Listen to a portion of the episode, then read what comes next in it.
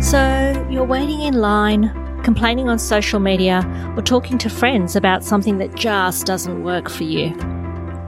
How often do we think, if only the designers had thought of this or that? There's often some really easy fix that we all know would make something much, much better than it is already. I'm Manisha Amin. Welcome to With Not For, a podcast from the Centre for Inclusive Design. I'd like to begin by acknowledging the Cammeraygal people, the traditional owners of the land on which we record this podcast today, and pay my respects to their elders past, present, and of course emerging. We're so excited to have you all here today with us. So often things are designed for us, but here we explore the magic that happens when we design with people, not just for them.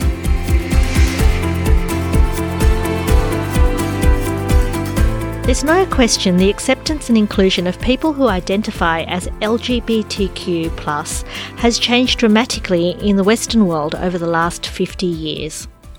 In fact, it's difficult to remember how much things have changed. To take us through their individual journeys and experiences, we have two very special guests with us here today on With, Not For. Steph Sands and Mon Shafter. Over the past 15 years, Steph Sands has worked with broad range of LGBTQ plus community organisations and is also the founder of Women Say Something. Steph is also currently the Australian Head of Diversity and Inclusion at Capgemini, a global technology consulting company. She has a lot on her hands. Mon Shafter is an award winning ABC journalist and documentary maker. Mon actually leads the content for ABC Queer, the home of stories and advice for queer young people, and she's also the executive director of 2010, a not-for-profit supporting young LGBTQ plus people in New South Wales. Today we'll be speaking to Steph and Mon about the impact that workplaces and the media can have on including people intentionally. So let's just start with you, Steph. Can you tell us a little bit about your earlier work experience? Yeah, well, um, it's a long story. It's I don't think we've got all day to have it, but I, I, I grew up in a small country regional town, and um, it was still illegal, you know, to be gay when I was a kid, and it certainly was a message that was, you know, relayed to you when you're growing up that it wasn't normal, it wasn't, you know, something right. that would be a, a happy life. It's um, crazy that it was actually still illegal then as well, mm, Steph. Mm. Well, 1994 was the last year um, that the Tasmania Rights Lobby actually secured the uh, having that removed out of uh, out of the law. But it, it's funny, you know, because lesbianism was never actually illegal; it was just sodomy. It was just the gay men that that actually right. had that. Yeah, and it was deportation and execution up to the end of uh, the 19th century, and then um, it was life we actually got um, sent to Australia to the colonies for, for sodomy. So uh, that was interesting. But yeah, look, I, I grew up, you know, and you know, I, my father was British and was very stoic, and my mother was a fifth generation farmer. And it was a town of 5,000 people then. So, you know, I didn't even know what lesbian was until I really went to uni and, and, and turned 20 or 21 and came out in my early 20s in another regional town called Wagga Wagga, um, where there was, I met two other lesbians and thought I better move to Sydney. So um, I moved to Sydney, but it was funny. My first job was in Wagga. It was a senior high school. I'm teaching, so I taught for a year, and I got asked to teach religion one day, and um, I was being asked to teach abstinence. And of course, I couldn't teach abstinence because I was a kid myself. I was 21, and the kids were 16 or 17, and and um, I was sort of coming out at that time too. So I was dressing in a in a way that was probably not um, befitting of a feminine teacher. Uh, and I think you know the uh, the sisters and the brothers knew that I wasn't uh, mainstream straight, and um, when I when I couldn't teach abstinence, um, my contract wasn't renewed. So that was a bit of a lesson for me that that, that don't ask, don't tell sort of, and it was still illegal at that stage in, in Tasmania. So it, it was a bit hard coming out and sort of knowing how to be in the world, I think. When my, you know, I'd spent four years at uni learning how to teach and then not being able to teach because I was coming out was, was, was hard.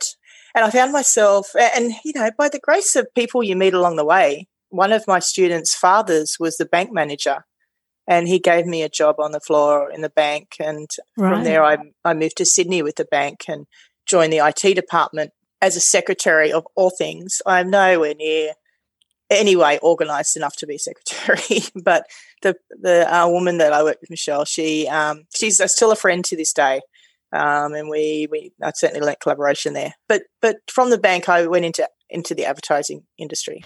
And was that easier? Obviously the um, schooling system w- was not yeah. but it sounds like you had to pick your jobs based on where you'd be included in a way. Yeah look in a way i mean I, I, I I probably it was probably more being in the right place at the right time and more good luck than good management. But I fell into careers and in industries where I was um, accepted from that point onwards. Right. Uh, and maybe I did look for that. Maybe I did look for places that accepted me um, subconsciously. But but advertising was an interesting one because I could be one of the boys without being gay. So even though I was with women, um, right. I was seen as one of the boys who dated women. Does that make sense? Kind of. So Mon how knows did that, I'm saying. yes, I can see Mon's actually smiling and laughing as you're talking there. So Mon, how does that relate to your experiences? I mean, I think I've been pretty fortunate with my whole coming out experience and being out at work. I didn't realize I was queer until like the year out of uni. So I think on the lead up to that, I was probably just really suppressed, and there was probably some internalized homophobia going on, lack of diverse visibility of you know queer representation in the media, a lot of those factors. But in my first job outside of uni, there was this really hot, cool English producer who was a lesbian. And for the first time, I felt like my heart kick in and this animal instinct kick in. And it was like, whoa, okay, that's what attraction is about. That's what love is about. And that just sort of shook me and, and woke me up. And then it was like, okay, I'm gay. I understand. So I think, I, again, I've been pretty fortunate. And that was like around 2002, 2003. Um, and in the creative roles that I've had in the media, working in TV and using current affairs and stuff like that, I've sort of always been drawn to telling the stories of people from marginalized communities and and outsiders and even though I personally, you know, haven't faced the challenges that other people have had to face, I kind of still feel some kind of empathy to people that have, you know, had to just deal with the fact that you you're you're a bit different or you're not part of the mainstream. And that's yeah, given me an empathy, I think, to be able to tell those stories uh, comprehensively and, and it's a it's a really interesting one because I think um, what comes up for me is this idea that you can't be what you don't see, and so mm telling those stories then becomes even doubly more important.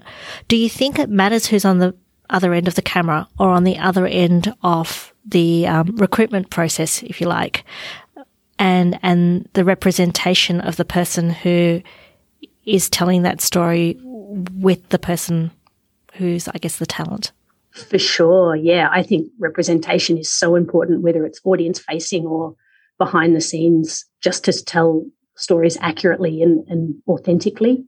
I mean, I think we're seeing this conversation play out, you know, across film and, and, television with, you know, casting transgender people to play transgender roles, or, you know, if you're going to tell a trans story, transgender writer, you know, should tell that story uh, because people deserve, you know, the opportunity to tell their own stories in their own voice and I think for too long, others have told those stories on behalf of people from particular communities, and, and those people have been denied the opportunity to tell their own stories. So I think that's really important. And I'm sure Steph would feel the same way in, in your workplace in, in terms of having proper representation. Absolutely. I think, um, yeah, employer resource groups in, in workplaces are really interesting because you actually give people the opportunity to be who they are um, and actually be able to talk about the challenges that they face. And I think it's it's almost similar, right? I mean, we we need that media representation because I know growing up I didn't have visibility to anyone. I couldn't see. I didn't know because I couldn't see. And I do remember, you know, a picture in Dolly magazine. Right, it's probably. Um, did they have Dolly when you were growing up, Mon? Yeah, I remember Dolly. Yeah, yeah. Dolly and Doctor. there was, I remember, yeah, Dolly Doctor, and I remember two women on a rock modeling swimsuits, and I think they might have been touching each other, like you know, just having their arms around it, something. And I said, "Oh wow, that's different," you know. um, and that was visibility for me. And I, I think I kept that photo for that that ripped out page of the magazine for many, many years. And mm. um, and that was it. And then Desert Hearts came out in the late 1980s, so maybe 1989 or something. That was the first movie ever that I saw with, right. with lesbian characters in it. And now you don't, and, and, now it's you know it's everywhere. There's there's mainstreaming of the our sort of relationships and our stories that that really helps. It really helps in the workplace. It helps in the family structures. It helps, you know, in social structures. And it's, it's been a great journey in that way, but it's so important. It's so important still. And then how does representation work when we think about I mean, when I think about those letters, so LGBTQ and then potentially IA and plus, there are a lot of letters there that represent a lot of different people. And not all those people have the same journey. Not all of those groups have the same number of people either in terms of um, representation. So how do you make sure then if we're having people tell their own story, how does that play out? For instance, in the workplace when you might not have all of those letters in your workplace. You might not have all of the people who are represented by those letters in your workplace or even in the media, we might not have the journalists who want to actually be out, I guess, in that way when they're telling those stories. How do we deal with that side of things? Mm. I mean, you're right. The, the, the queer community is made up of many, many like sub communities within that. So, you know, lesbian, gay, bisexual, transgender, intersex, queer, asexual, plus all the other, you know, sexuality and gender non-conforming people that don't necessarily fit those particular letters mm. either. And we're a very diverse community. And, you know, we don't always see eye to eye. We, we, we sometimes have different political beliefs. We face different challenges. And it's so important that the diversity is acknowledged um, when we're talking about queer representation, because, you know, just because you've got one gay bloke on your board, they don't necessarily speak for the diverse experiences of the whole queer community. So I think it's important to uh, you know, strive to have diverse representation in terms of sexuality and gender, cultural background, all sorts of experiences to ensure that you are, you know, re- reflecting the, the best interests and the, the wants and needs of, of all people. I think when talking uh, about the, you know, the LGBTQ plus community as well, often we sort of refer to it as a whole, but sometimes we actually are only specifically talking about one of those letters or one of those groups. Like it might be a conversation about lesbians, or it might be a conversation about intersex people. And in that case, it's best to use the specific language for the community that you're talking about and to not generalize unless you are talking about the broader community. So there's a lot of those things to, to think about too. I think there's two sides to this story. One side is for those people who are happy and um, comfortable and safe enough to be out. And then for other people, their sexuality or their gender is a really private thing. And so especially in the workplace where organizations are really striving to do the right thing and want to include people, but sometimes those people don't necessarily want to have to be out to be included. How do you deal with that, Steph? Uh, it's a good question. Um, nobody is forcing anyone to come out in the workplace. Mm. Um, and what, what my, and look, we're just starting to get hard data now at work which shows that a lot of people choose not to be out uh, in the workplace. Um, for us, we are finding that it's a cultural reason because we have a lot of uh, people that come over from from India, which is where our offshoring facilities are, um, and from other different parts of the world. Uh, we have we have and we have offices in 42 countries. So you can imagine the range of countries that range from death penalty for LGBT people through to um, being, you know, Australia and, and, and the UK and being quite progressive. So we have a range of, of people's attitudes to have to deal with. But what we have found is it helps those that are the visibility of the people who do come out and the programs and initiatives that we run helps people come to terms sometimes with who they are and ha- helps provide that safe space for people to explore who they are not necessarily asking them to come out. Now, I know where you're going to go. Misha, you're going to say, how can we actually then use those diverse experiences and that, that lived experience to contribute to inclusive designs in the products and services that we deliver? Okay, I know, I know that's where we're heading. But we think that, I think that if people are relaxed and safe enough to be who they are, and to be who they are doesn't necessarily mean having to come out. You can, you know, be who you are without having to come out in the workplace. You can just, all you need to do is feel safe there. Right. And safe to express the opinions that you feel in doing your job. So, really, we just try to make sure that we've got a safe space, that people feel they belong, that they can come out if they want to come out and they're not going to be judged for that, but they are free to actually have differing opinions and diverse thought than anybody else in, in the company because that's where innovation lives when right. you start challenging thought. And you can't have challenging thought and diverse thought without people feeling safe to have that. So, can you talk a little bit about your own experiences there? Because I, I remember you talking about your current company and how you didn't feel safe, and then you did, mm. and and your journey through through the organisation. I mean, I think it's one of those case studies that um, listeners would probably be very interested in. So I went from teaching geography and social sciences to being a bank teller, working in IT, to advertising, um, the digital side of advertising. Um, when we were working with Internet Explorer version 1 and Netscape version 1 um, and building the web banners, to ending up in an IT consulting company. Now, from an advertising agency to an IT consulting company, that was a bit of a culture shock for me. I it bet. was very different. It was very different. So I joined Capgemini in 2010 as a contractor for a um, for a, for a program management role, uh, working on a SAP infrastructure refresh. So just those words make me want to turn over and run away, but I did it because I wanted a different experience. Um, and what I found was I didn't fit in there. I did not fit in. I mean, people didn't think like me. They didn't look like me. I couldn't see any role models like me. Mm-hmm. I went into the actual office twice and walked around the floor three times. Couldn't find anyone to, that'll actually talk to me. Um, got looked up and down because I walked in in my jeans and my little vest and shirt. Nobody, you know, was wearing anything like they were all in their in their suits and very conservative clothing. Um, so I spent three and a half years on contract on client site, basically running women say something in the background because then I could start at nine, finish at five. I didn't feel like I belonged in that in that in that environment. So I left. So my contract finished and I left.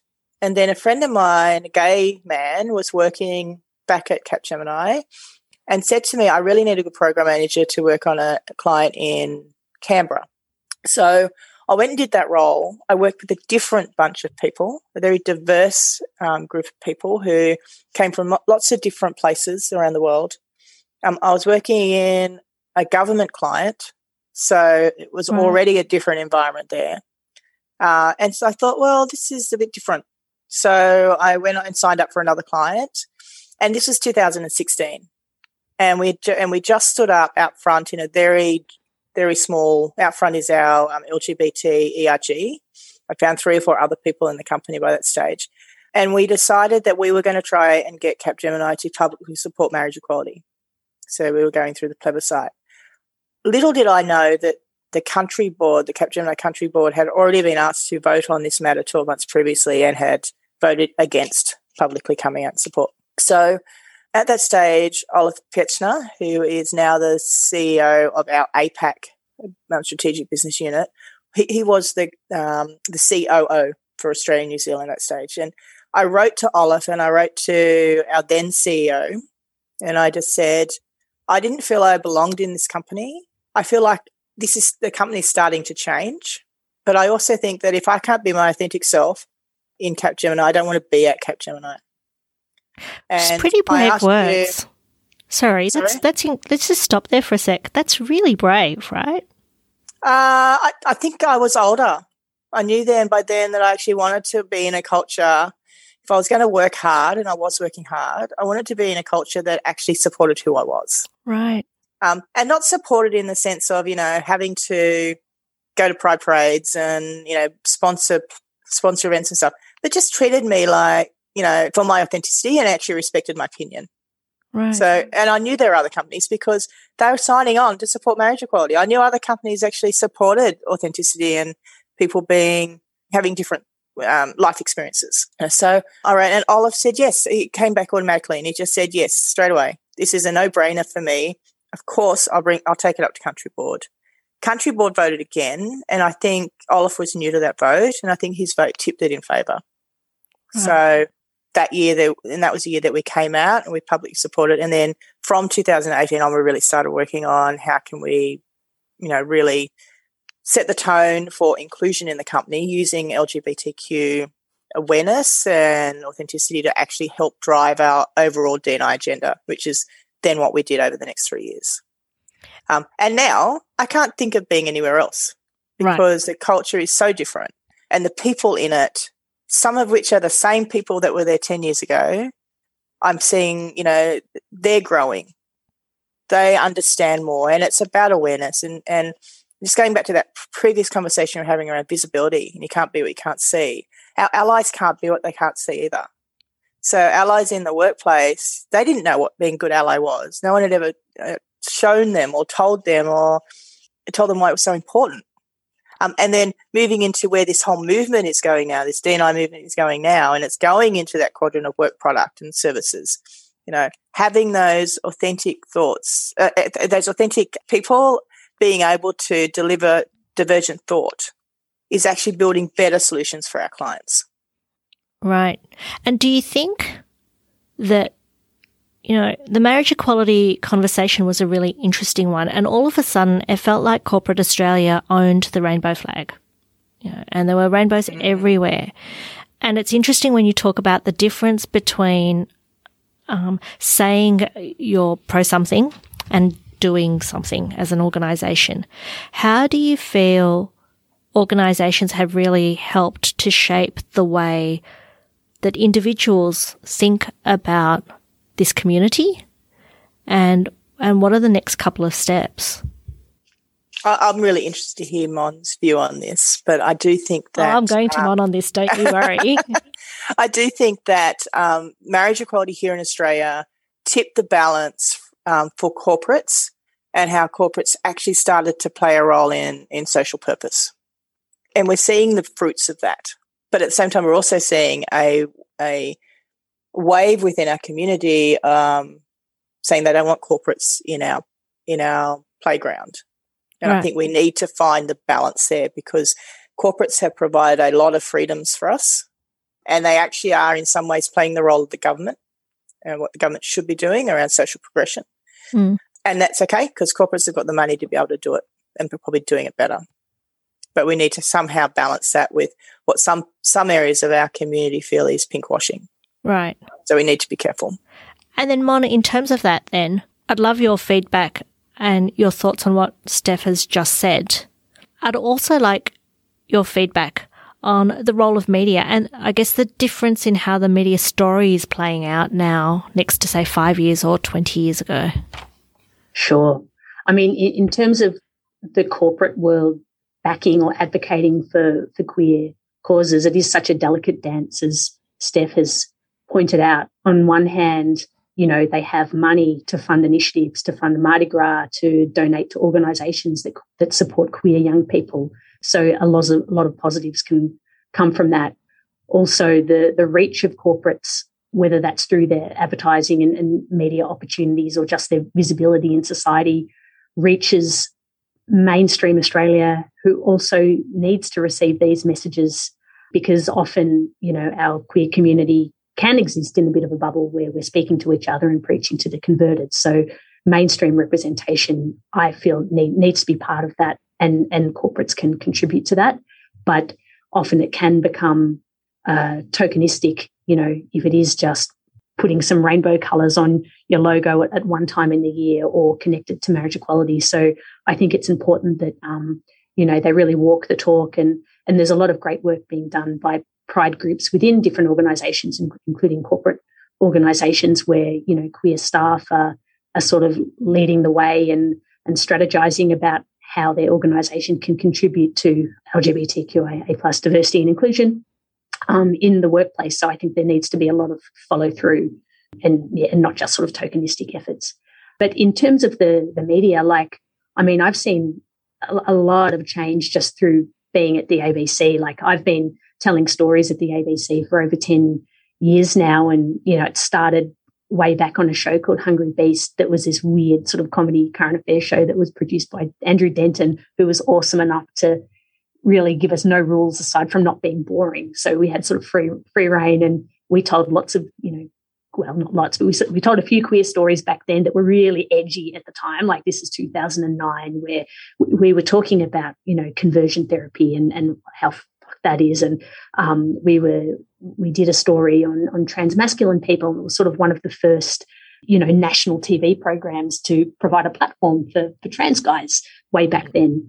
And that was really edgy. But, but these days there's so much more representation, like even, you know, Four Corners the other day, um, sorry, not Four Corners, Australian Story doing a profile on Michelle Telfer, who leads right. the gender clinic at the Royal Children's Hospital in Melbourne. Like it's sort of happening at that level. And and the, the project that I'm working on at the moment at the ABC called ABC Queer, which is a, a social media account aimed at young LGBTQIA plus people um, with a lot of diverse stories and diverse content that we've created in collaboration with the community and all of the diversity within the community. Like this is the first time the ABC has had a platform specifically for that community, as opposed to content occasionally dropping, you know, here and there across our um, program. So I think the ABC now is really committed to representing diverse Australia and providing something for this audience who you know really appreciates it just going by the engagement that we've got on the account and the feedback that's coming through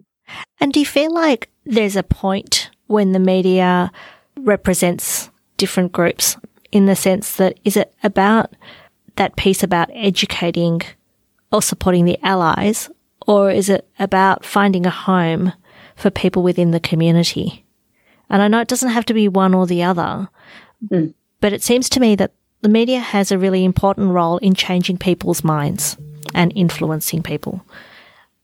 And, yeah. you know, it can do that intentionally or unintentionally. Yeah, yeah. Again, diverse representation is so important. And, and one thing that I've tried to do with my storytelling is just provide a platform for people to say what it's like to be them, whoever they are. Because I think a lot of the, the, the phobias and bigotry that exists in society is due to a lack of information, a lack of awareness, a lack of understanding. So the way to address that is by educating people and by telling diverse stories and you know queer stories are just human stories right uh, and they're fascinating stories and there's lightness and there's shade in all of that so i think you know it all all just comes back to representation and, and visibility and getting those stories out there and I think it's also about having the trust of that community, which is where you really have to work with people, right? Totally. Like when we, um, before ABC Queer was born, um, it started off as a pilot last year within the ABC, but there was a lot of consultation that um, went on with different community groups. And, you know, we're talking like ACON and 2010 or even some of the more, you know, diverse groups like Sydney Queer Muslims and intersex community. Like we, we reached out to them and just said, look, we're wanting to do this, um, you know, LGBTQIA plus project and we want to tell stories. What what stories are missing in the landscape at the moment? What do you want to to see and hear on this platform? Um, you know, what would make it work for you? And and the feedback that we got, like we got a lot of feedback, but people wanted diversity. They wanted intersectional stories, so not just the you know the, the typical stuff that you might see in the media, but they wanted to hear from queer Indigenous people or queer people with disability. Um, and there was also an appetite for hopeful stories because they'd heard a lot of bad news in the media um, and a lot of focus on the challenges that the community is still facing. But they wanted to show, uh, yeah, hope and, and, constructive stories and how to sort of navigate through some of these challenges. Right. And so on that note, then I'm going to change topics a little bit. And Steph, if we're thinking about hope and challenges, what is something that you think, from a challenge perspective, where you go, if that had only been designed with our community involved, the world would be a better place. So many things. You can pick two then. Look, you know, the, the one that gets to me is home loans. Let's talk home loans and to talk about queer family structure. Because as, and, and probably, it, look, I, I, won't talk on behalf of younger queers, but for me, um, we had to go through, and my generation, we had to go through a process of selecting chosen family because a lot of our actual families disowned us when we came out. So let's fast forward a few years and you're trying to get a home loan. And if you want a, a guarantor, you can't use chosen family. You can only use parents and maybe siblings, right? Even though you may have a close relationship with your family, your chosen family and then what you do with your real family. So just the recognition of that, there are different family structures and there are different um, relationships that can be used to, you know, to to be guarantors for home loans and so forth. And everyone's struggling to get a home loan now, so we should be looking at how can we fix those sort of things. Um, and then the other thing that's coming to light now, and and I mean we're we're still not there. With we're a long way away from there. Is that the bias in AI and the bias in data? Right. And we use data and we use um, lots of data as a basis of machine learning, which then drives AI. But that data that's used is often data sets of um, of people that don't include us. So you know that data could say different things if we were including you know sets of um, queer people into those. And again, let's look at family structures. You know, we're not two kids, mum and dad. Right. family structures are different. But, you know, AI and going back to the first example, home loans, um, you know, a computer will actually generate the answer of whether your home loan is um, approved or not. And if the data sets are that are used are more mainstreaming families or mainstreaming you know, expenses and so forth, we're different sort of people to, to other families. So we need to look at how bias in data and bias in AI are affecting us. But we're early days on this. So that some We've set up some think tanks in my company globally around especially gender bias in data. And there's a great book, Invisible Woman, if anyone wants to look that up, that basically is is um, all about how the world is designed for men. But we're going to see more and more that the world is designed for subsets other than, you know, the, these these um, communities that we we belong in now. And that's a really important point. Um, going back to one of your original points about where can people from an LGBTQ background really impact on work product. Both of those products could actually have been made better if there was diversity in the teams designing them and th- that diversity was heard really as well, right? Mm-hmm, mm-hmm.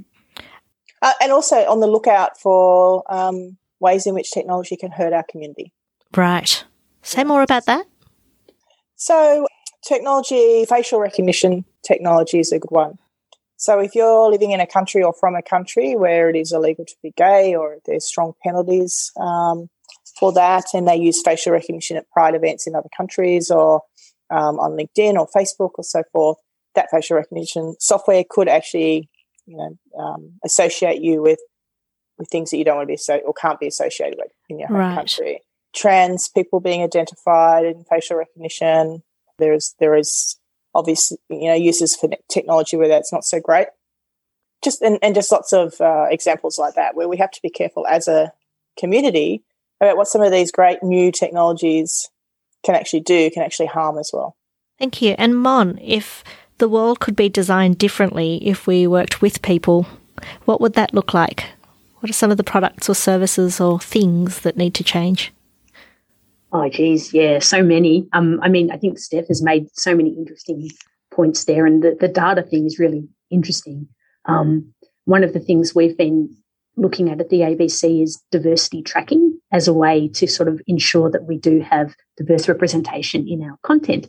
Right. And um, the people who initially sort of set up the, the categories for this weren't part of the queer community. And fortunately, they came to ABC Pride, which is sort of the, the staff queer group, and asked for our input. And it's like, well, okay, you know, LGBTQ is not one category where you can't just tick that box. It's like each one of those, you know, letters represents a different identity. So it's important mm. that, again, that, you know, people are consulted who can inform these things and, and ensure they're accurate and get the desired outcomes. But I think generally in society, there's, there are so many binary spaces that are problematic, like, you know, barbershops where I can't go and get my $20 mm, right. shave or whatever because they don't want, you know, women in those spaces, clothing stores, change rooms, all of that kind of stuff. Like, you know, it's, it's really not that hard to have gender neutral options around there.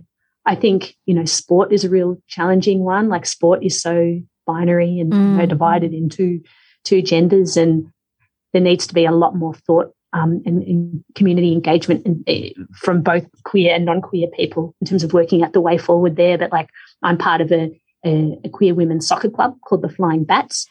Apparently, we're the the, the, the oldest and largest uh, queer women's soccer club in the world. we play in a women's league, but we've got a really inclusive policy, which is basically if you feel that this is the right club for you and you feel safe playing with us, then we'll welcome you. That's lovely. And that's kind of worked out for us, and there hasn't been any pushback from the league or other teams.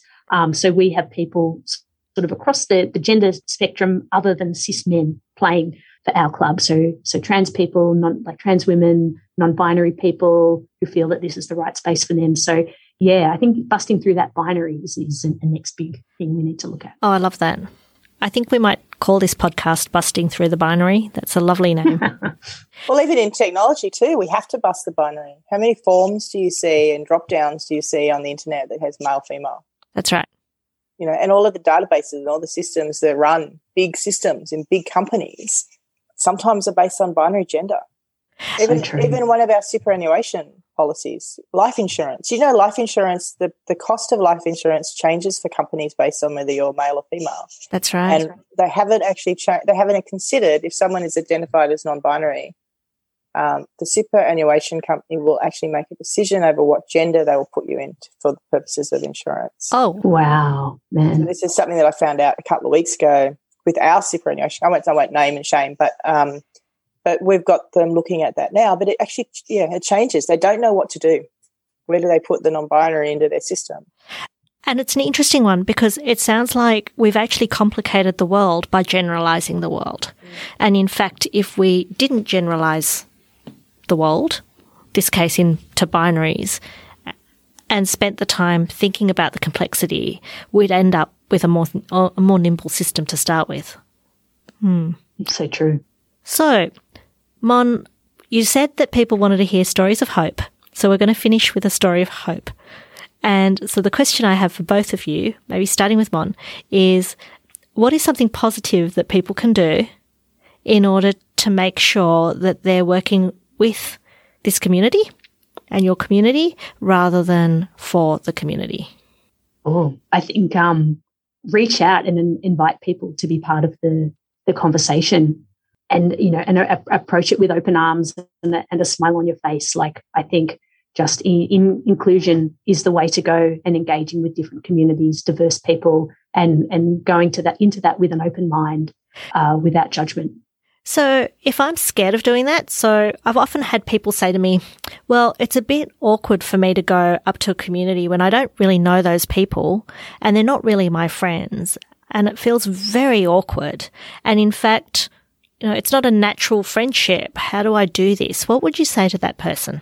Um, I mean, I suppose it depends on the the context if it's right. about a particular project or whatever. But I mean, you know, there are organizations out there who can guide you through this. And and if it is, you know, in the workplace, there are organizations like Pride and Diversity who can, you know, do uh, diversity and inclusion training on the LGBTQIA plus front in your organization or um, you know, organizations like Mardi Gras obviously, you know, require volunteers and have different programs. And right. I think there will be people there who will be up for a chat. I think it, it's just generally going to these, to approaching people or organizations with, you know, genuine curiosity and, and, and, a genuine desire to want to learn and to want to do better. And I, I think most people are open to that. And Steph? Uh, look, I, I, I think just learn, just become aware because um, it's actually a really good point. You know, how do you go up to a community that you don't know anything about? Because even you know, even I struggle with that sometimes. You know, learning about different communities. Um, my job involves learning about all of the communities and working out how to integrate them better and and have, have build that sense of belonging. And um, sometimes it is hard to go and and talk to an Indigenous community about how do I best integrate you into a technology company. I mean, I don't know what the right question is on that just yet, but but it is. I reached out to you, Venetia, and you you put me in touch with someone who's going to help me on that journey. And it's just a bit, it's about being curious and being open, like Mon said, and, and being aware that um, there is so much information out there. I mean, you can just educate yourself. Don't be scared to put that first foot forward and, and listen. Usually we go on a journey together and, and the outcome is usually better. So, so true. Also, thank you, both of you, Mon and Steph. It's been such a pleasure talking to you today. I've learnt so much, and I hope the people who are listening have as well. And um, onwards and upwards. Thanks, Venetia. Beautiful. Thank you. We hope you enjoyed this episode of With not for. If inclusive design is something you'd like to learn more about, or you'd like to work with us, connect with the Centre for Inclusive Design and myself on LinkedIn, or head to our website, centreforinclusivedesign.org.au. For more about today's topic and guests, check the links in the show notes or the podcast page on our website. We look forward to bringing you another episode of With Not For very soon.